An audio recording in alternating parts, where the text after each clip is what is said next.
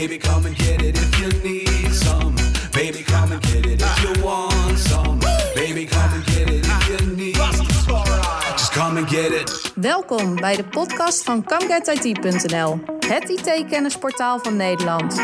Met Martijn Verheij, Sander Bruis en Sander Hartog. Welkom bij de Com Get IT podcast aflevering nummer 9. Uh, deze aflevering staat weer in uh, het teken van security. Voor de tweede keer alweer. Voor de tweede keer alweer. Sander, jij bent er ook weer? Ja. Gezellig, leuk dat je er bent. Leuk. Leuk. Hey, en wie hebben wij als gast aan tafel? Nou, we hebben vandaag een uh, bijzondere gast, mag ik wel zeggen. Voormalig CEO van Deerbytes. Voormalig Managing Director at KPN Security Services. En afhankelijk wel welk sociaal media je raadpleegt ofwel in sabbatical of in hibernation. Erik Remmelswaal, welkom. Ja, dankjewel. En uh, hoe bevalt de winterslaap?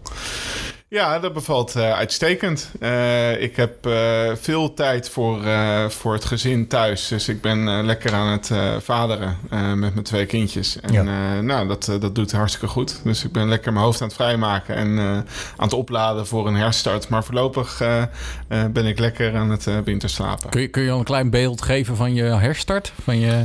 Nou, deze, de, het vakgebied van security is wel echt iets wat, wat wel echt in mij is gaan zitten. Dus uh, ik heb wel eens hier en daar overwogen om ook proberen mijn, mijn, beeld een beetje te verruimen en te kijken naar andere industrie of zo. Maar ik geloof wel echt uh, dat, uh, dat ik in security thuis hoor. En dat trekt me nog heel erg aan. Dus ik verwacht wel dat ik ergens in die hoek weer een nieuwe stap ga zetten.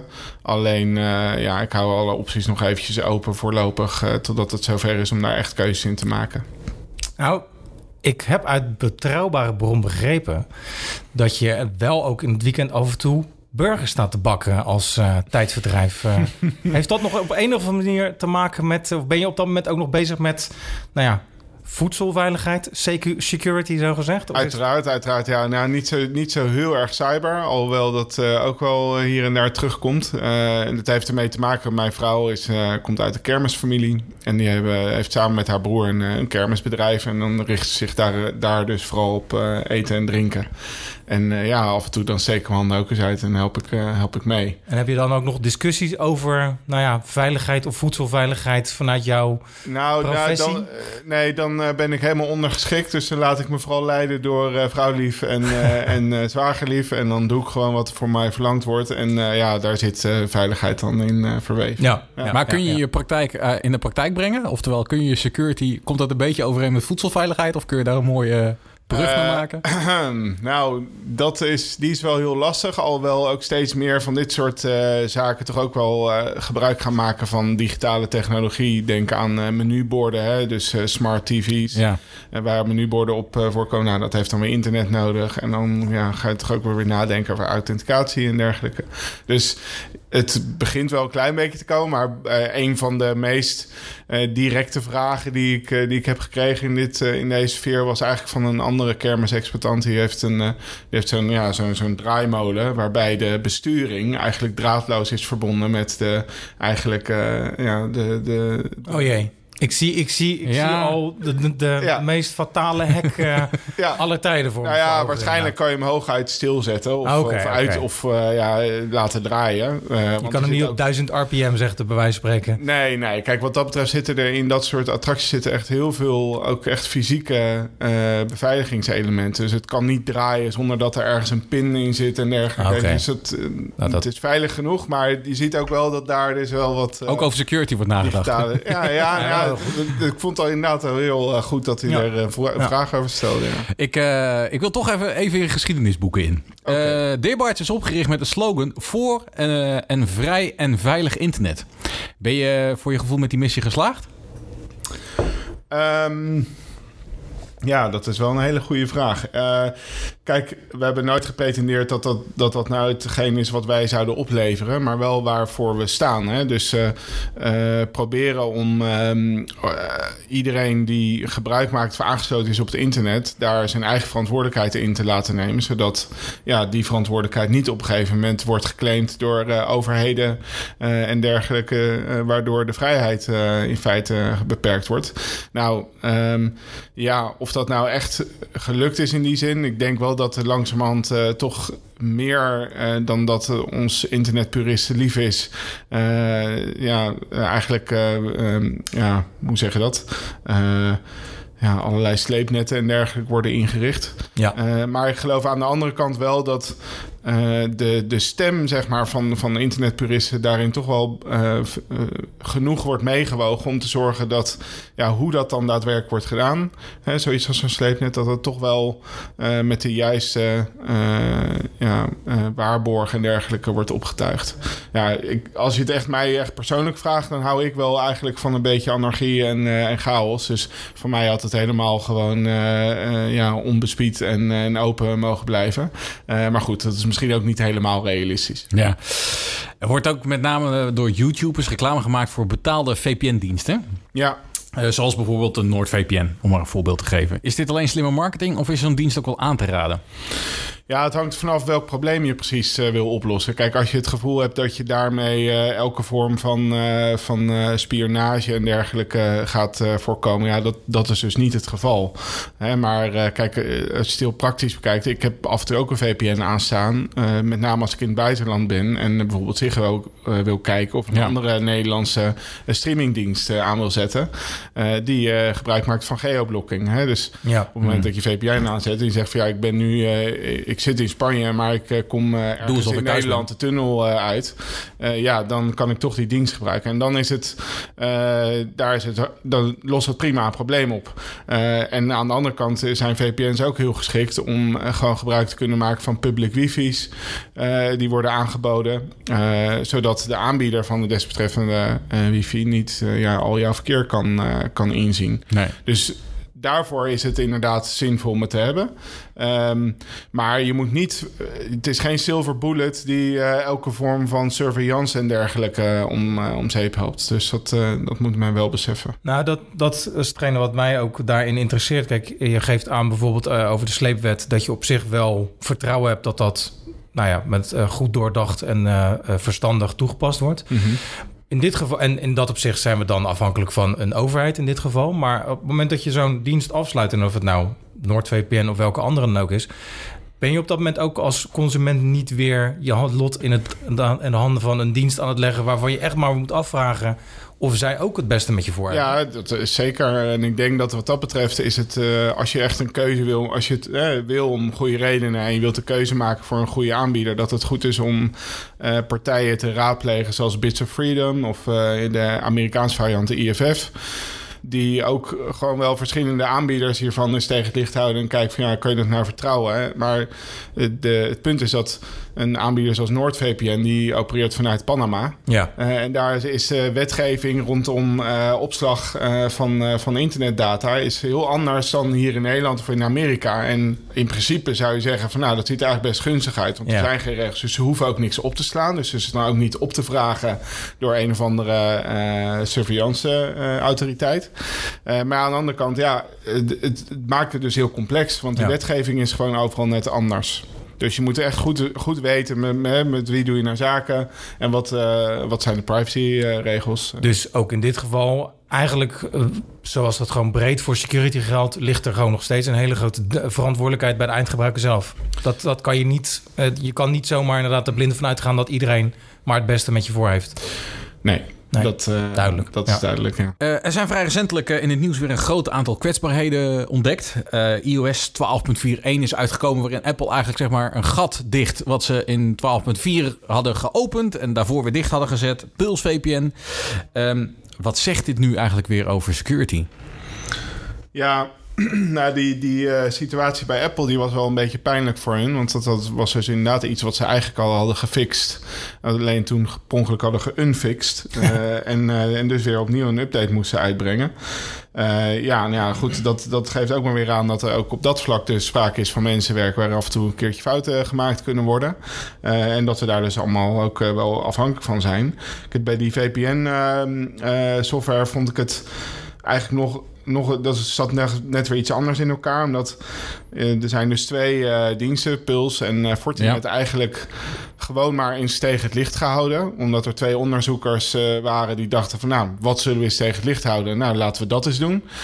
want ja, die SSL VPN-diensten, ja, dat zijn toegangspunten in bedrijfsnetwerken. Ja. Die, ja, als je er toegang toe krijgt, dan heb je... Hè, het zijn altijd per definitie dingen die vrij toegankelijk zijn vanaf het internet. En eh, ja, eh, over het algemeen worden er best wel ruime toegangsmogelijkheden mee geboden.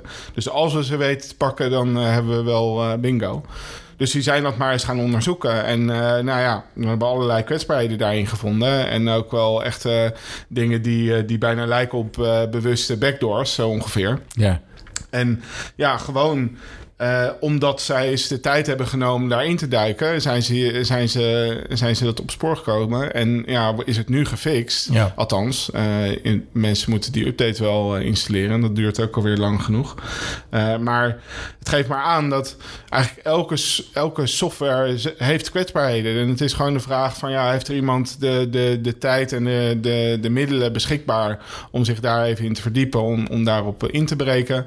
En zo ja, nou, dan, dan, dan ga je daar dus mogelijk een keertje eh, nat mee. Ja, vrij recentelijk ook nog Microsoft Remote Desktop Protocol, wat eh, Ja. veel last had, zeg maar, van aanvallen. Ja, ja en daar, daar, is, daar is dan weer ook een beetje een soort van boy cried wolf eh, syndroom eh, bij opgetreden. Want dit was in, in mei eigenlijk ook al het geval van dit jaar. Hè. En eh, ik zal zeggen dat ik inderdaad in zo'n sabbatical jaar niet meer helemaal in de diepte duik bij al dit soort berichtgeving. Maar ja. ik weet wel dat in mei was het ook al zo dat Microsoft echt waarschuwde van dit is een potentieel volgende WannaCry lek. Hè, dus patch nu, want anders dan krijg je er misschien een probleem van ondervinden. En in feite is dat eh, nu eh, dus recentelijk nog een keertje gebeurd. Ja. Ehm, en dan merk je al dat de aandacht van media en, en dus ook uiteindelijk van eindgebruikers alweer een beetje afneemt.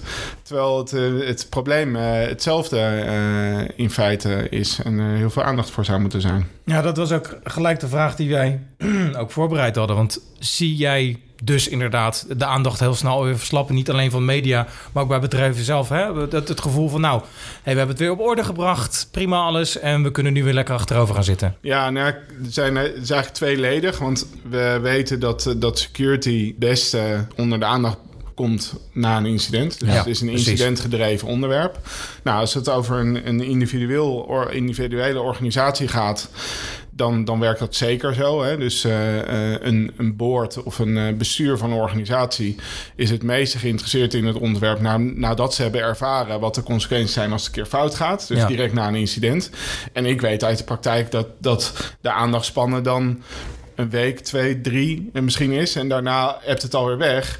En je moet eigenlijk zorgen dat er in die tijd eigenlijk dus ook al oplossingen worden getroffen voor, voor grote problemen. Ja. Daarna ja, is, is men het eigenlijk alweer een klein beetje vergeten. Het eh, monitoren en bewaken eigenlijk, zeg maar. Van, Ja, ja, nou, dus eh, hebben we, denk ik, we met de, industrie, de, in- de hele security-industrie... ja, ook wel min of meer getracht om ook de media erbij te pakken. En de media heeft het ook wel op gehad om eh, ja, gewoon ook meer in de breedte incidenten eigenlijk eh, eh, aan het licht te brengen. Zodat niet alleen degene die het daadwerkelijk treft, maar ook ja, alle andere bedrijven en organisaties zich daar misschien even achter de oren voor gaan krabben. Maar dan zie je weer dat de, hoe de media werkt. Is dat ja, als ze één keer een publicatie hebben gedaan over een RDP-lek. In dit geval. Ja. Dat de volgende keer, als ze zich dat weer op dan is het eigenlijk geen nieuws meer. En dan zijn ze niet meer bereid om daar eh, veel Nee. aandacht aan te gaan En ze leven sowieso natuurlijk eh, met de waan van de dag. ja, precies. Dus, dus en dat- ja, dat kan je hun dan weer niet kwalijk nemen. Maar dat is hoe die media eigenlijk is geprogrammeerd. Dus dat, ja, op een gegeven moment is het, is het in hun optiek geen nieuws meer. En dan hebben zij alleen nog iets aan smoking guns. Ja. Eh, dus de, iets waar daadwerkelijk iets fout is gegaan... in plaats van preventief Ja. te waarschuwen. Nou vind ik wel dat de media, eh, tenminste, of tenminste laat ik het zo zeggen, de bedrijven krijgen steeds meer wel de kans om hun security op orde te brengen. Je ziet toch bijvoorbeeld dat Google testen en eh, een security breaches constateert, het bedrijf informeert en wel daarbij kenbaar maakt van, geef je, ik geef je de tijd, een maand of twee, drie, voordat ik het naar de media breng. Ja, Dat is het beeld wat ik daarin heb. Maar nou, dat klopt wel. Dus dat, dat, is het, eh, dat zit er echt in de sfeer inderdaad van, het, van, van de kwetsbaarheden die in software aanwezig zijn. En eh, we hebben la- jarenlang eigenlijk allerlei software eh, in gebruik gehad die gewoon ongetest eh, onderdeel werd van, van weer andere software, dus open source dingen. Nou, daar hebben we de, de gevolgen van gezien met OpenSSL en OpenSSA. En ehm, het is goed dat er dus de steeds meer partijen komen die gewoon, gewoon ermee bezig zijn om dat soort kwetsbaarheden te vinden. En eh, een Google en, eh, en eh, andere platforms zoals die bug bounties uitgeven Ja. voor Ja. mensen die daar eh, hun, hun tijd aan besteden, dat is op zich een heel goed mechanisme. Ja, absoluut. Eh, maar het is maar een deel van het probleem. Hè? En dit, want dit, dit gaat over de kwetsbaarheden. eh, in technische kwetsbaarheden in software. En als je een organisatie pakt die gewoon zich eh, verantwoordelijk is voor zijn eigen beveiliging, dan is dat wel een onderwerp om rekening mee te houden. Alleen wat je heel veel ziet, is dat de industrie en de media vaak enorm veel aandacht besteden en heel diep gaan op zo'n zo'n deelonderwerp. En dat ja, de, de eindgebruikers dan het gevoel hebben van, weet je, dat is security. Ja. Ja. Weet je, daar moet ik ook al mijn aandacht en eh, en resources aan gaan besteden. En, en dat is niet zo. Nee. Het is een veel Nee. breder onderwerp dan dat. Ja. Nee. ja, vrij recentelijk natuurlijk in het nieuws ook eh, weer Facebook, hè? Als Ja. je het over security hebt, eh, met hun eh 4, nog wat miljoen telefoonnummers die eh, eh, op straat bleken te liggen. Ja. Voor de, nou ja, inderdaad, het Ja. zoveelste, zoveelste, Zoveelste. geval inderdaad. Dat inderdaad. Nou ja, ik hoorde een aardige quote wat dat betreft laatst dat een privacy breach ook een security breach is. Zo had ik er eigenlijk zelf nog nooit echt heel erg bij stilgestaan. Maar ik denk wel dat het waar is. Ben je het daarmee eens? Nou ja, eh, kijk, ja, eh, maar het heeft er eigenlijk van alles mee te maken dat eh, een, een hele hoop echt afhangt van de definities. Ja. En, eh, dus je hebt er heel vaak al gewoon al een, een spraakverwarring, omdat mensen gewoon een vers, verschil idee hebben bij waar hebben we het nou eigenlijk over? Bijvoorbeeld eh, de term datalek. Ja. Ja, ja. Ehm, dat is een klassiek voorbeeld, want dat heeft een, eigenlijk niet eens letterlijk in de, in de wetgeving een betekenis of een definitie gekregen. Maar de, de populaire term voor het onderdeel wat is toegevoegd destijds aan de wet ehm, bescherming persoonsgegevens is de meldplicht datalekken geworden in de, in de volksmond. Alleen, ja, wat is dan een datalek? Ja. En als je dat woord hoort, dan denk je van ja, het gaat erom dat er data gelekt is. Hè? En als je de juridische uitleg eigenlijk gaat, gaat bekijken in de wet, dan betekent het eigenlijk dat er een inbraak heeft plaatsgevonden op de beveiliging die je hebt aangebracht voor het beschermen van persoonsgegevens. Ja. Wow, dat is een heel ander, eh, heel ander verhaal eigenlijk. Ja, ja, dus je hebt nu iets wat echt over persoonsgegevens gaat, over, dus over privacywetgeving. Maar wat, wat in die wet beschreven staat, is dat je beveiliging moet hebben, dus security, om dat mee te beschermen. Dus eh, heel vaak heb je dus eh, dat er eigenlijk ehm, ja, vers- meningsverschillen ontstaan. Of verschillen van inzicht. Gewoon omdat we andere definities hanteren bij eh, waar we het over hebben. Politiek sowieso goed in hoor. Dingen vaag omschrijven. Ja, maar ik merk dat ik, dat is niet alleen in de politiek het geval. Ik heb dat ook wel eh, gewoon in de industrie gemerkt. En eh, als je met klanten in gesprek bent, is dat je ja, soms dan eh, dat, ja, dat er echt verkeerde ideeën ontstaan over door, door eigenlijk een verkeerd eh, inzicht bij wat, eh, wat eigenlijk Nou, ik, wordt. ik vind het nu al een goede opheldering. Want inderdaad, ik kan me voorstellen dat er heel veel vragen over zijn binnen bedrijven. Van wat is nu een datalek? Ja. Ja. Dus ik eh, ja, ben toch alweer eh een stukje kennisrijker zo Ja, in deze nou, dat- paar dat is- minuten. Dat is ook de bedoeling van deze podcast. nee, ik, ehm, we kwamen ook een aantal... Je noemde het net al even heel even het, het woord board. En we kwamen een aardige quote wat je tegen wat dat betreft. Eh, waarin je zegt dat eh, boardrooms van Nederlandse bedrijven... maken vaak verkeerde keuzes als het gaat om security. Maar worden die keuzes nog steeds vaak gemaakt in die boardroom members? Of zijn we daar wel wel wel wat opgeschoten als maatschappij zijnde? En hangt dat dan eventueel ook samen met de sector waarin die eventuele board zich in bevindt? Ja, ja ik, ik moest even terugzoeken naar die desbetreffende quote. Ja, we hebben ons geprobeerd Ja, gewoon goed ja. voor En, en in, in mijn eigen verdediging is dat niet echt zozeer iets wat ik zomaar eh prompt verloren heb gezegd, maar wat, wat eigenlijk in feite een conclusie was destijds van een eh, event wat we georganiseerd hadden, Den Hack. Daar eh, hadden we dan een van de sessies was een boardroom game. Ja, En ja, die was dus door een aantal, eh, ja, eh, hoe zeg je dat? Ja, boards die voor de gelegenheid waren samengesteld. ja ik geef toe, deze, deze quote was volledig uit context, Ja. context Maar maakt niet uit, ik ben het er wel mee eens. Dus eh, ehm, kijk, dat is eigenlijk wat ik net ook al zei. Van, je vaak heb je al een definitieprobleem. Eh, dus hè, we- praten we over hetzelfde, denken we, maar eigenlijk over heel verschillende dingen. Ehm, en ja, wat je, wat je ziet is dat security vaak eh, wordt teruggebracht tot eigenlijk een, een deelprobleem. wat, waar, waar, de, waar een organisatie verantwoordelijk voor is. Dus een heel, een heel technisch aspect. Weet je, en, dan, en daar kan je je helemaal in verliezen. Want Ja. ja, als je echt tot in, tot in de bits en bytes garanties wil hebben over dat iets onkraakbaar wordt, ja, dan kan je echt eh, gewoon eh, totdat je een ons weegt. Ja. Terwijl als je zegt van nee, het is niet alleen een technisch probleem, maar het, eh, het gaat ook over mensen en hun gedrag. En we bewustwording. moeten het ook hebben over bewustwording. Ja.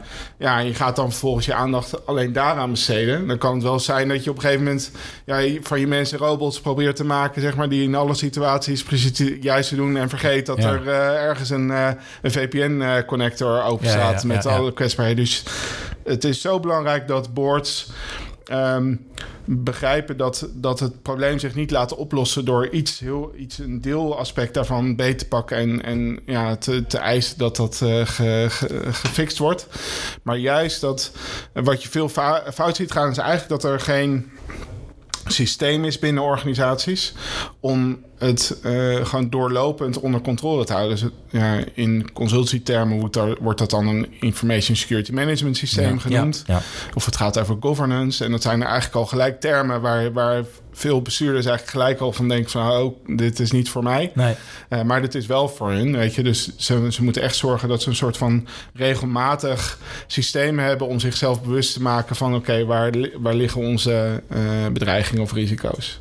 Zie je dan bij die boards voornamelijk de wel inzicht om bewustwording eh, en dan het technische gedeelte wordt dan achter, of blijft achterwege? Nou, het hangt vanaf door welke consultants ze zijn geadviseerd. ja, ja, ja. En, eh, en dat klinkt een beetje flauw, maar eh, we, nou, we weten uit de praktijk dat eh, de meeste investeringen in security eigenlijk gedaan worden, inderdaad ingegeven door, door, door de consultancywereld. En eh, nou ja, dat is dus letterlijk zo. Als er toevallig iemand eh, bij je over de- op de koffie komt die gewoon een goed verhaal heeft over user awareness, dan kan dat ineens het thema van de dag zijn en, Ja. eh, en in geïnvesteerd worden. Eh, en ja, als ik eh, over de vloer kom, dan kan ik ook een heel eh, aansprekelijk verhaal eh, vertellen over kwetsbaarheden in software. Dus dat daar eh, meer aandacht voor moet komen. Want men moet investeren in vulnerability management. Ik noem Ja. maar wat. Ja, ja. En ehm, dus ja, ik, ik denk dat het, dat, het, dat het echt afhangt, of dat het echt verschilt per situatie. En dat, eh, eh, ja, dat, het, dat, dat we het eigenlijk in, de, in de werking van security te veel zijn gaan afhangen van, eh, van die consultancywerking. Ja, nou ja, dat, dat is dan nog gelijk een mooi bruggetje naar een andere hele Quote. scherpe quote van je. Fuck ITIL, SLA en ISO. Daar profi- profiteren alleen consultants en juristen van. Maar niemand voelt zich er veiliger door. Dat sluit wel aan op hetgene wat je nu net zegt. Ehm, dus het gaat er uiteindelijk om, als, als ik het zou dan interpreteren... Hè, want je zit nu tegenover twee consultants... dus ik zie gelijk mijn hele realiteit gelijk eh, eh, zag ik afbreken. Nee, dat is niet waar natuurlijk, maar... eh, bedoel je hiermee dan te zeggen van... joh, probeer minder rigide naar de regels te kijken, maar kijk gewoon per geval wat nodig is, precies wat je zegt.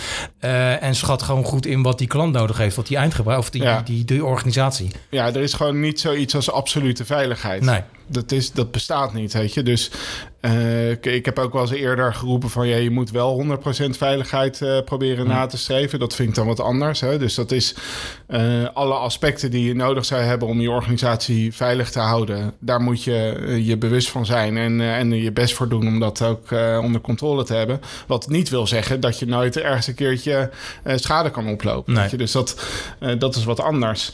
Ehm, dus... eh, ja, ik, ik, kijk, ik ben ervan overtuigd dat. En, en dat heb ik min of meer ook met die quote proberen het een beetje aan te, aan te zwengelen. Is dat ehm, naarmate ook security bedrijven, hè, dus dienstverleners, waar ik natuurlijk zelf eh, middenin heb gezeten, groter worden. eh, ja, dat je zo- zo'n bedrijf je eigenlijk niet anders kunt, kunt be- eh, begeleiden of, of leiden dan door toch een, er een procesorganisatie van te maken. Ja. En heel strak eigenlijk te gaan zitten op, op KPI's en ITIL en eh, dat soort zaken. Ja. En wat je dan ziet gebeuren is dat langzamerhand eigenlijk dat, dat waar het om gaat... Voor, voor de afnemers, voor de klanten daarvan... dat dat een beetje naar de achtergrond verdwijnt. En dat, dat is dus die veilig, het veiligheidsgevoel. Ja. Dus als jij een, eh, de, de verantwoordelijk bent voor een organisatie... en je hebt niet zoveel verstand van techniek, even zo gezegd... dan, dan zoek je een partner eh, waar je het gevoel bij hebt... dat die jou eh, veilig zal houden. Ja. Ja, wat is veiligheid? Ja, dat is dus een gevoel. Ja. En je moet dus uh, in deze industrie moeten we ons denk ik allemaal er bewust van zijn dat we dat, vooral dat veiligheidsgevoel uh, moeten zien te, te creëren. En eh, ook, niet, eh, ook niet voor weglopen dat het een gevoel is. Eh, af en toe dan hebben mensen het wel eens over schijnveiligheid. Ja. En dan denk ik, van, ja, nou, schijnveilig, dat betekent dus dat iemand zich veilig vindt. Ja. Wij zijn het daar eigenlijk niet mee eens. Want, eh oh wee, je hebt nog niet over dit of dat nagedacht. Ja, ja, ja. Maar eh, wat betekent het dat, dat iemand zich veilig voelt... en daarmee onbevangen aan het ondernemen is... en gewoon lekker eh, aan de gang is? Dat, daar is op zich niet zo heel veel mis mee. Dus het, het, het ligt wat genuanceerder, denk ik... dan, eh, dan eh, gewoon eh, echt proberen... een soort van absolute...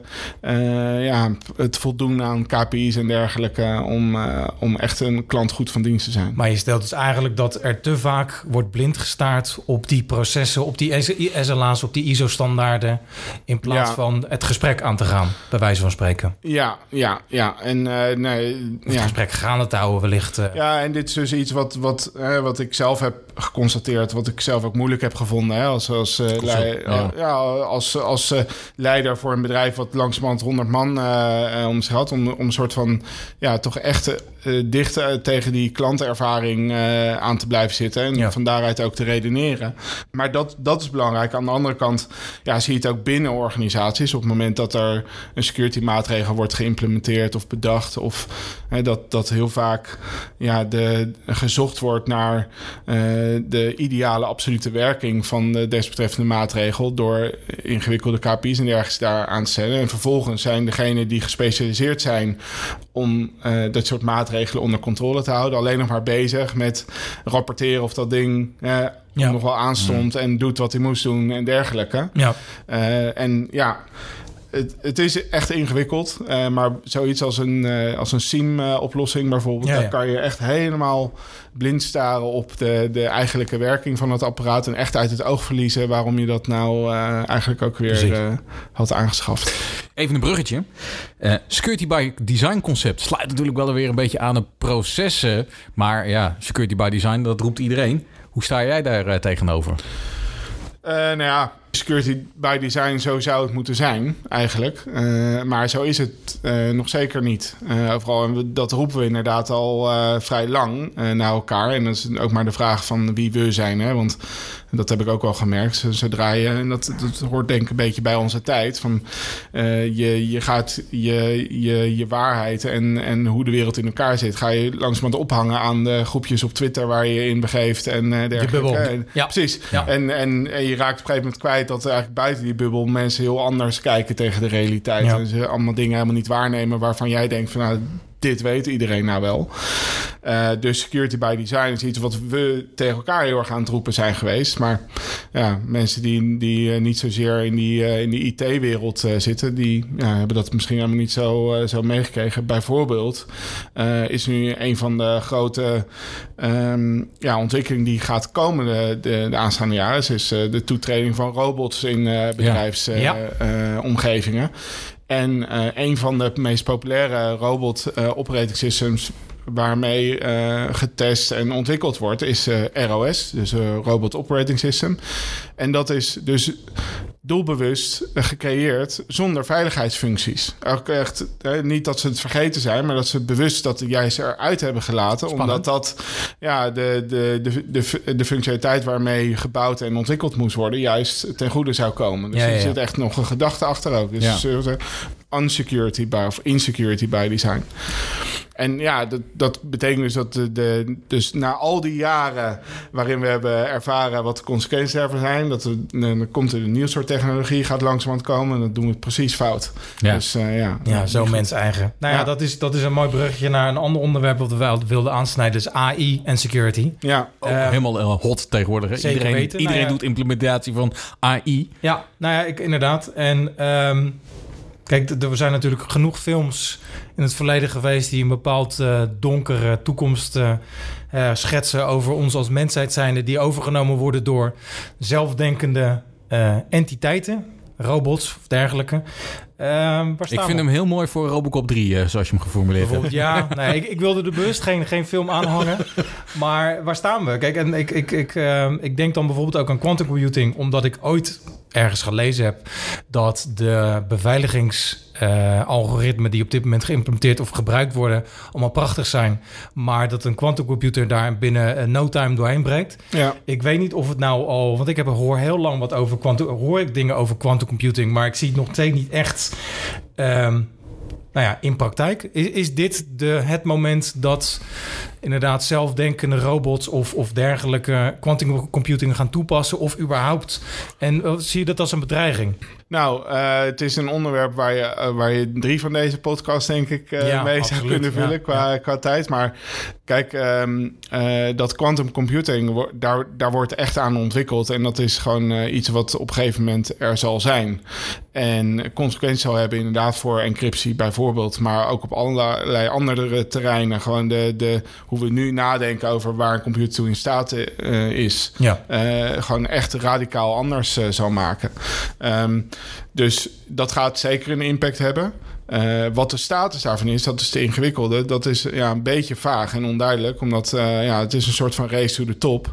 En eh, niemand laat de achterste van zijn tong zien op, op wereldschaal van hoe ver men al is. Dus voor hetzelfde geld is er al lang een quantumcomputer ergens in China of ergens in, eh, in Silicon Valley. Ja. Die al le- lekker al het internetverkeer aan het decrypten is. Ja, ja, ja, ja, maar voor zover we weten is dat, is dat nu nog niet zo. En hebben we dus nog wel eventjes de tijd om na te denken over encryptie die sterk genoeg is voor quantumcomputers. Dus daar wordt nu ook veel eh, eh, aan gewerkt.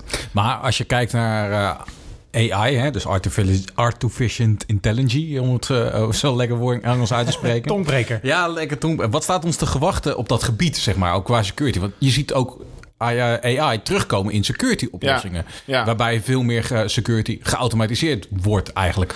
Ja, nou, eh, je hebt dus inderdaad, als je kijkt naar de impact voor security, dan is die dus inderdaad tweeledig. Eén is dat de security-industrie zelf eh, zal veranderen. En dat we werk wat we nu door mensen laten uitvoeren, inderdaad eh, sneller en beter kunnen laten uitvoeren door een, eh, een AI. Ja. Maar dus de huidige status daarvan, eh, daar heb ik wel echt mijn vraagtekens bij. Hè, van wat, wat de toegevoegde waarde daarvan is. Het punt is namelijk dat je voor een goed werkende AI. Ja, je kan je ook weer in twee eh, categorieën onderscheiden. Je hebt zeg maar rule-based AI. Dat is gewoon ja, if-then-else-achtige programmering. Ja. Ja, dat is eigenlijk niet echt wat we waarschijnlijk verwachten bij AI. Maar zo zijn er waarschijnlijk nu een hele hoop dingen die worden bestempeld als AI wel geprogrammeerd. Dus je geeft er een hoop data aan en als het hieraan voldoet, dan gaan we zus en zo. Ja, en dat is nog steeds, dat is eigenlijk gewoon klassieke automatisering. Ja, precies. AI in de zin van machine learning en neurale netwerken, eh, die eh, op basis van patronen eh, dingen kunnen herkennen waar wij als mens veel slechter in zijn. met beelden en dergelijke. Dat is er ook. Maar daar heb je heel veel eh, data voor nodig. En de data die daar vanuit security eh, context zeg maar, beschikbaar is om daadwerkelijk iets mee te doen, die is er niet zomaar eventjes voor iedereen. Dus ik denk dat er heel veel partijen claimen AI-functies eh, te, te, te gebruiken voor in hun technologie. Wat als je onder de motorkap kijkt, ja, gewoon rule-based automatisering is en echt niet zo, eh, zo eh, heftig. Maar het, het is er wel. Hè? Maar ik denk dat je dus echt naar grote partijen moet kijken, zoals een Microsoft, zoals een Google, die daadwerkelijk beschikking hebben over zoveel data dat ze goed in staat zijn om met machine learning patronen te herkennen, eh, waardoor we dat niet meer als mensen hoeven te doen. Dus dat, dat gaat zeker komen.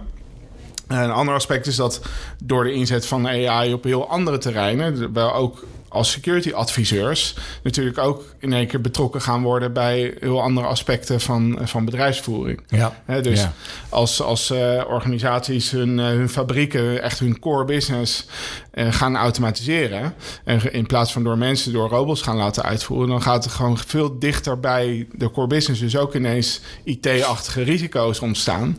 eh, waardoor er ook weer een heel ander interesse zal ontstaan bij, eh, bij de kwaliteit en de controle over eh, dat soort eh, faciliteiten. En ik denk dat wij, de security-industrie, eigenlijk nu ook op dit moment te veel stilstaat eigenlijk en blijft hangen in het klassieke Windows IT. Eh, domein en alle Ja. risico's die daarin aanwezig zijn, hoe daarmee om te gaan. En probeert eigenlijk zeg maar feature na feature set proberen zeg maar elkaar af te troeven met wie dat het beste kan. En te weinig eh, in staat is om mee te bewegen met bedrijven die langzamerhand echt met die AI aan de slag gaan en eh, robotisering aan het omarmen zijn. Ah, ik zie ook, eh, is een eh, goed voorbeeld ervan niet de, de deepfakes... die op dit moment eh langzamerhand een beetje de kop aan het opsteken zijn. Waarvan ik ook een, een voorbeeld voorbij zag komen dat er een... eh, het was, als ik het goed heb, een, een eh, beveiliging eh, op spraak gebaseerd. Waarbij een CEO of in ieder geval een hooggeplaatst iemand... In, ik weet niet welk bedrijf het precies was... maar die moest een, een wachtwoord inspreken. En die Ja. was dus gekraakt door een deepfake... die inderdaad zijn of haar stem, volgens mij was de man... eh, nou ja, imiteerde en daarmee binnenkwam. Ik, ik, dat vind ik het, nou, het meest concrete voorbeeld... van, laten we zeggen, die, die gloomy toekomstbeeld... wat wordt, soms wordt geschetst... Ja. waarbij we inderdaad gewoon genept worden... door een, nou ja, in dit geval een computer. En daar kan je nog een robot achter, eh, achter plakken... die gewoon simpelweg doet... hey, ik ben Erik Remmelswaal, Ja. doe de deur open. Ja. ja, ik heb dit voorbeeld ook wel gezien. En volgens mij ging het erover van... ja, je moet nu even geld overmaken Ja. eh, Ja. naar ja, deze bank. dat was hem inderdaad, ja. En eh, kijk, er zijn ook genoeg voorbeelden waarbij dat ook lukt... zonder dat je daar een gefakte voice voor, voor inzet. Dus Klopt, de vraag is van, nou, gaat het nou echt gaat dat nodig zijn? Dan gaat het effort ook eh nodig zijn. En, en ik heb er ook naar ge- in gelezen... De, hè, er wordt in zo'n, in zo'n krantenkop wordt heel, heel eh, klip en klaar gezegd van hè, het was een deepfake eh voice. Ja. En als je dan gaat lezen, staat er van ja, hoogstwaarschijnlijk was een co- computer geprogrammeerde stem, want hij leek wel heel erg op die van de CEO. Ja, Ja, waar ja. baseer je dat op? Ja, door degene die de fout heeft gemaakt en dat Ja, geld ja, heeft ja, overgemaakt. ja, Ja, ja, zo ja, ken ja. ik er ook nog wel Ja, een paar. ja, ja, ja, dus ja. Terwijl, terwijl Eh, het imiteren van de stem niet een koud kunstje is, want dat wordt in de muziekbusiness heel Nee, en ja. en ja, als dat jouw excuus is, weet je waarom je erin bent getrapt. Ja, dat, Ja. dat, dus ik, ik neem het wel met de korreltjes zout, hè, dit soort dingen. Maar we, we zien voldoende voorbeelden van deepfake video's. Zelfs, zelfs schilderijen die ineens eh, gaan bewegen, weet je wel. Dus eh, ja, dat zit eraan te komen. En, en wat, eh, wat denk ik het interessantste is om, om, te realiseren... dat met al dit soort technologieën dat risico's. Kijk, vroeger dachten we aan bij security en, en bij wat er fout kan gaan, vooral aan het technische niveau. Dus als Ja. je zeg maar een stuk technologie pakt en je denkt een beetje op een OSI-model daaraan, van hé, je hebt de onderlaag van het moet aan en uitstaan en dan werkt er, we zijn aan de technische functies. En dan gaat het doen wat het moet doen. Weet je, dus dan zit je echt op functioneel niveau. Ik denk dat er langzamerhand steeds meer risico's juist eigenlijk op functioneel niveau gaan plaatsvinden. Hè? Dus ja, het doet wat het doet, maar vervolgens wordt het ingezet voor dingen waar we het eigenlijk niet voor bedacht hebben. Nee. Weet je, en daar gaan we de negatieve consequenties van, eh, van ervaren.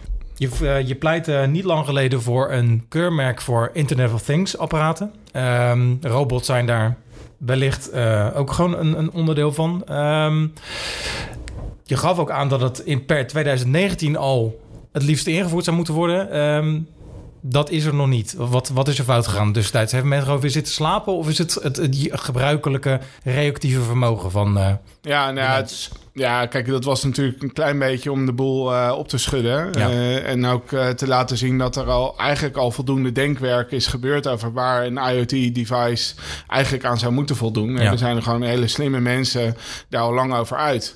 Weet je, dus je zou ook niet, graag niet dat wiel opnieuw moeten uitvinden. En gewoon moeten zeggen van nou, we pakken die goed doordachte set aan, aan features of zo. Of eisen waaraan iets vol, moet voldoen om, om een keurmerk te krijgen. En zo, dat is zo ingewikkeld niet.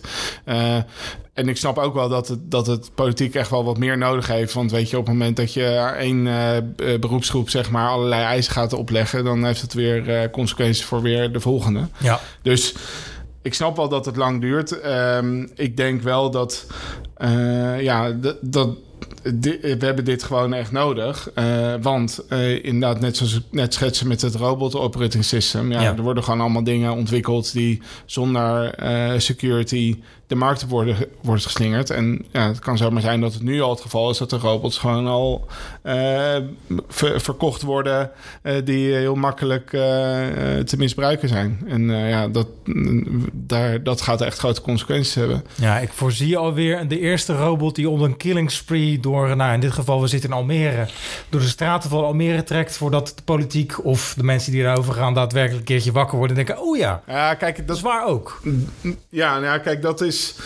Dat is dan echt zo'n enorm dystopisch beeld. Ja, die, ge- En iets dat- wat gechargeerd natuurlijk. hè? Ja, kijk, het, het li- soms is het echt veel eh, simpeler, wat, wat eh, ook enorme consequenties kan hebben. Hè? Dus bijvoorbeeld ehm, eh, hebben we, nou, wat is het, 2,5 jaar geleden een hele grote eh DDoS-aanval eh, gehad eh, op DNS-servers. Nou, Ja. Als je wereldwijd DNS platlegt, dan, dan wordt het heel ingewikkeld voor iedereen om te internetten. Ja. Ja.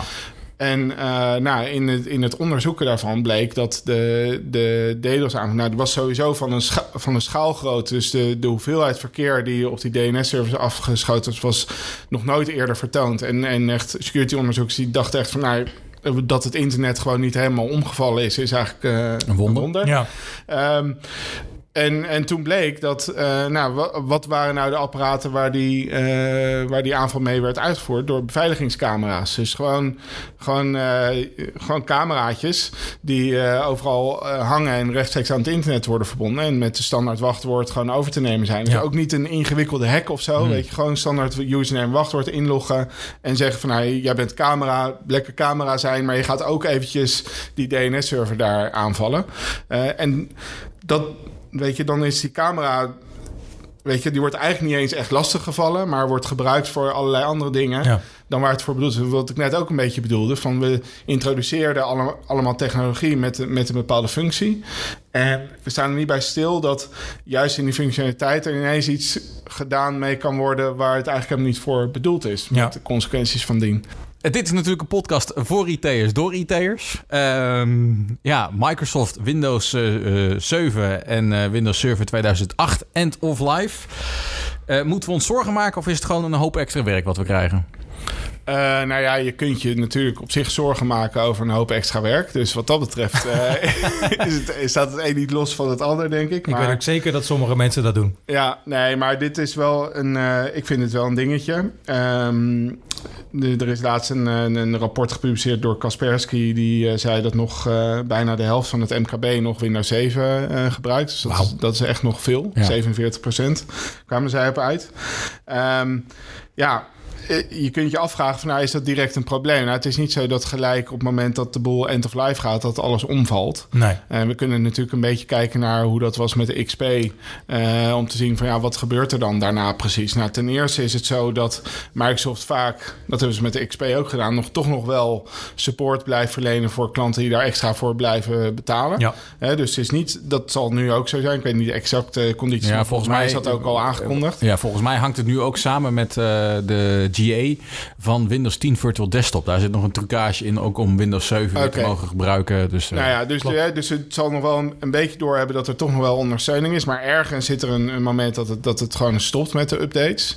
Nou, en bij XP hebben we gezien dat er gewoon... Er zijn gewoon wel organisaties eh, gehackt geweest... die eh, juist doordat ze nog XP-systemen hadden... daar het, ja, eh, extra vatbaar voor waren op dat Ja. moment. En eh, meer makkelijker te misbruiken waren. Dus in die zin, ja, je introduceert gewoon een groter en makkelijker te misbruiken gat voor eh eventuele kwaadwillenden om iets mee te doen. En bijvoorbeeld, een bekend voorbeeld is de, het WannaCry-virus. Ja, ja. Dat heeft best wel makkelijk om zich heen kunnen slaan. Omdat er nog best wel heel veel XP-systemen toch in gebruik bleken te zijn. Die dus niet het patch, de patch hadden, die er eigenlijk al wel was. En je ziet dan ook Microsoft daarna ook nog wel bereid is om toch nog een out-of-band patch ook voor XP uit te brengen. Dus dat zou ook in de toekomst bij Windows 7 ge- ge- eh, gebeuren. Dat als er echt iets aan de hand is op wereldwijde schaal, dat ze denken van nou, pakken dan ook Windows 7 maar mee. Maar op kleinere individuele schaal is het gewoon, gewoon een risico voor organisaties om dit in leven te houden. Als we dan kijken, organisaties die dan eh, ook nog bezig zijn met Windows 7 en 2008 migraties, eh, daar komt ook nog veel de Active Directory in voor. Ja, De Active Directory bestaat eigenlijk al simpelweg 20 jaar. Het is echt al een oud beestje, zeg maar. En we weten hem nog steeds iedere keer weer op te poetsen. Ehm, toch horen we eigenlijk nooit echte kwetsbaarheden over die Active Directory. Maar we moeten er toch simpelweg rekening mee houden dat het ding toch best heel kwetsbaar is. Ja, nou, dat komt ten eerste denk ik omdat het Active Directory eigenlijk natuurlijk een samenspel is van allerlei verschillende functies. Ja. Die individueel wel kwetsbaar blijken te zijn. Hè? Dus Active Directory draait doorgaans op een Windows eh, server. Eh, en ja, als een, als een Windows server een inherente kwetsbaarheid heeft. en eh, de server in kwestie is toevallig ook de domeincontroller, dan is dat een heel ge- gewild doelwit voor, voor iemand die, die iets die kwaad in de zin heeft. Want die kan daar dan vervolgens een eh verkrijgen of nieuwe accounts aanmaken met verhoogde rechten, zodat hij daarna eigenlijk totaal onzichtbaar door je netwerk heen kan eh, fietsen. Dus Ehm, er zijn wel degelijk kwetsbaarheden die, eh, die ook Active Directory raken. Alleen ja, je zal niet zo snel zien dat de Active Directory lek is, omdat het simpelweg niet eh, op zichzelf staande software is. Nee. Het Nee, is nee. een, allemaal deelaspecten die dan eh, kwetsbaar raken. Bijvoorbeeld LDAP eh, is Ja. op een gegeven moment de kwetsbaarheid in geconstateerd. DHCP, eh, DNS. En vaak zijn dat dingen die inderdaad ook daadwerkelijk op de domeincontroller actief zijn. Ja. Ja. En die je aanzet als je een domeincontroller inspoelt. Dus ehm, ja, nee, dat, dat is wel degelijk echt... eh, eh, ja, heeft, heeft zo zijn risico's om zelf je Active Directory te hebben. Ik denk ook dat steeds meer organisaties om die reden... ook dat stuk dus naar, eh, naar de cloud. cloud, eh, toe Ja. brengen. Nou, Ja. Dan heb je weer met andere eh, consequenties te maken. Ja, want de cloud is niet heilig wat dat betreft op security-gebied ook. Nee, natuurlijk niet. En nou, er was laatst nog een, een interessant eh, ehm, eh, onderzoek gepubliceerd door een soort van club van security consultants. Ja. Die zeggen van nou, er is een probleem met cloud security. En een daarvan is dat er eigenlijk gewoon te weinig eh, kennis is over eh, cloud en security. Dus ja, mocht je nog een carrière switch eh, overwegen, dan zou ik zeggen, daar, daar kan je het halen. Ehm, maar ja, en, maar ik denk toch in, in beginsel dat een hele hoop organisaties veel beter inderdaad gebruik zouden kunnen maken van kant-en-klare cloud-based infrastructuren dan, dan zelf dit te onderhouden. Want je, je neemt er echt heel veel risico's verantwoordelijkheid voor dan. Want is het ook niet ontzettend uniek dat een, nou inmiddels zo'n oud product nog eh, springlevend is binnen IT-land en zeker in security-land? Ja, ehm, ik denk, ja. Het, het is gewoon inherent van hoe we eh, nu onze bedrijfsnetwerken inrichten, dat je zoiets als een Active Directory eh, nodig hebt. Ja. En, en als je het één keer hebt, eh, ja, dan kom je er ook niet zo heel makkelijk meer vanaf. Nee. Want ja, er staat zoveel centrale informatie staat daarin en je policies en je rechten. Ja, weet je, als het één keer werkt, dan. Maar wel een goed design dus. ja, ik ken de inner workings niet zo goed. Ja, wat ik al zeg, het is...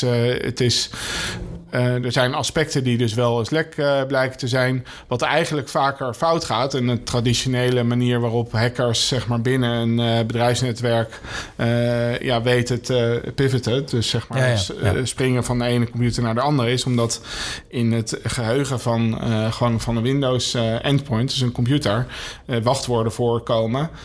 Die ze daaruit kunnen halen met een tooltje dat heet Mimikatz. Dat is gewoon door, op een gegeven moment door een onderzoeker is dat gepubliceerd. Nou, dat wordt door elke pentester wordt dat ge- gebruikt om te kijken of ze domain admin credentials vanuit een, vanuit één Windows computer kunnen halen en daarmee dus het netwerk over kunnen. En de cache van het geheugen geloof ik, hè? Ze Ja, ja. Ja, ja. En eh, nou, dus, dus wat moet je doen? Nou, als beheerder wil je eigenlijk het liefst niet met, met jouw domain admin computer op, eh, op endpoints inloggen. En dat account echt alleen maar gebruiken voor waar het voor bedoeld is. En verder gewoon met alleen maar lokaal eh, admin account misschien je eigen computer beheren. Zodat ja, dat, dat, dat, dat je niet ergens een keer tegen het risico kunt aanlopen dat iemand gewoon dat kan eh, ontfutselen. Gebeurt nog te weinig, kan ik Ja. je vertellen uit eigen ervaring. Ja, ja, maar dit, dit is ook de re- Dit is eh wat na WannaCry had je dan het NotPetya-incident. Ja. En, en dat, dat werkte dus zo. Hè? Dus dat had gewoon Mimikatz zat in die eh, malware.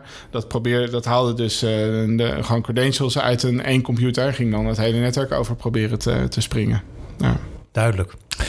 We kunnen heel lang over dit onderwerp blijven praten. We kunnen Ja, zo een aflevering 2 maken. Ja. Maar eh, dan kom ik Bij toch... deze ben je uitgenodigd? Ja. Dan kom ik toch een beetje richting het einde van deze podcast. En eh, dat betekent eh, de vraag die niemand durft te stellen. Ja, daar zijn we weer. Oh, Dat is leuk. Mijn onderdeeltje. We hebben inderdaad... Ja, totdat hij hem zelf als verrassingsvraag krijgt. Nou, vond ik, vond, ik, vond ik het ook het leukste onderwerp van die podcast, kan ik je vertellen. nee, we hebben drie eh, enveloppen. Eh, daarin zitten drie stellingen, vragen die we eh, een beetje prikkelend proberen te houden. En daarom het onderdeel ook de vraag die niemand durft te stellen. Oké. Dus ik wil je uitnodigen om een van de drie enveloppen uit te kiezen. Ja, nou, ik, Ga je voor de middenweg, ga je voor de linkerkant of ga je voor de rechterkant? Ja, dat is nu even ik ben de middelste van, eh, van drie. Dus Had- ik- Oh, dan hadden wij nu net de... Nee. Dus wij Ik zeg, zeggen... eh, pak hem uit en Mag ik lees hem alsjeblieft. Ja, Ja. lees hem alsjeblieft hardop voor. Oké. Nou, We zijn benieuwd natuurlijk naar je antwoord. eh, welke terugkerende fout die je op security gebied bij het grote publiek ziet, erger je kapot aan? En zou je bij wijze van spreken met een hamer en bijtel erin willen rammen van doe het nou eens goed. Ja, En je hebt er eh, denk ik een jaar over kunnen denken. Ja, ja, ja precies. Ja, als die vraag nou inderdaad toen al had gekregen. Nee, maar... ehm, ja... Ja, er zijn er meerdere. Ik heb ze eigenlijk al een beetje genoemd. Ja, dat maar ik ik ook, ja. denk dat als ik... eh, eh, het, hetgeen waar ik me het, het meest tegenaan ben gelopen... Waar, ik, waar wat frustrerend werkt, zeg maar. Als je, nee, je hebt dan als uitgangspunt van... Nou, je wilt eh, organisaties eh, veiliger maken. ja. En waar je dan tegenaan loopt, is dan inderdaad eh, ja, de, de incidentgedreven mindset. waarbij men gewoon op basis van ver- eh, verkeerde eh, informatie meent dat, dat ze ja, toch niet zoveel risico lopen om eh, ergens op een gegeven moment tegen een beveiligingsincident aan te lopen. En dat, dat als het dan, dan toch gebeurt, dat het dan eventjes aandacht heeft en daarna weer weghebt. Als Ja. van, nou ja, weet je, dus dan toevallig nu een keertje ons overkomen. Nu is qua kansberekening het wel helemaal, zal het helemaal wel niet meer zich voordoen de komende tijd. Ehm, ja, Het gebrek aan proactiviteit. ja, ehm, ja gebrek aan productiviteit, gebrek aan het beleggen van de verantwoordelijkheid voor security en het daar ook naar handelen binnen een organisatie. Weet je, dat, dat is echt niet een technisch onderwerp. Ze hoeft Nee. ook echt niet zeeën van tijd te kosten, maar dat er gewoon iemand ervan is. En daar ook gewoon eh, een, een regelmatig eh systeempje voor zichzelf bedenkt om, eh, ja, om telkens wat beter te worden. Dat, ja. Gebrek aan governance, gebrek aan controle, dat is het belangrijkste, denk ik. Duidelijk. Helemaal top beantwoord. Erik, eh, ja, bedankt voor jouw eh, bijdrage in deze podcast. Ik wil jou als luisteraar ook bedanken voor eh, het luisteren naar deze Comget IT podcast. Erik, waar kunnen we jou terugvinden binnenkort? Waar, waar druk jij weer op de resume-knop? Nou ja, ik, ik, ik heb dus twee kinderen, zoals ik zei. De, de jongste daarvan is drie op het moment. 1 maart wordt hij vier. En dan is het vroeg genoeg om een nieuwe stap te zetten. Dus nou, ergens rondom die tijd eh, zal wat duidelijk worden wat, eh, waar mijn keuze naar uitgaat. En mensen die dat echt eh, heel graag willen volgen, die kunnen me op Twitter of op LinkedIn wel vinden. En dat is gewoon op je naam Erik Remmerswaal. Ja, Erik Remmerswaal is mijn Twitter-handle. En ja, dat, daar kan men mij op vinden. Ja. En eh, meer informatie over, eh, nou ja, Sander kun je terugvinden ook op LinkedIn en Ja. op comgetit.nl. En mijzelf vind je ook terug op internet. Gewoon mijn naam Martijn Vrij intoetsen. Dan kom je me tegen op LinkedIn, Twitter en eh, ook op eh, andere vormen van sociale media. En wil je reageren op deze podcast of een reactie achterlaten? Dat waarderen wij enorm. Zouden we super vinden. Dit kun je doen in eh, Apple iTunes of gewoon via onze website. En eh, via onze website kun je ook abonneren op deze podcast. Vinden we leuk. Dan krijg je automatisch iedere 14 dagen inmiddels een nieuwe aflevering in jouw ja, device, zeg Precies. maar. Die, dan ko- komen we gewoon op je telefoon voorbij. En zowel Martijn Verheij als Sander Bruis met een lange ei. Ja, inderdaad, zo is het. En ik zou zeggen, tot de volgende. Tot de volgende.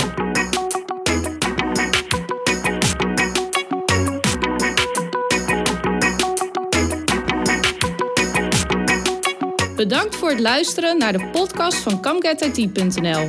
Wil je meer weten? Heb je vragen, suggesties of opmerkingen?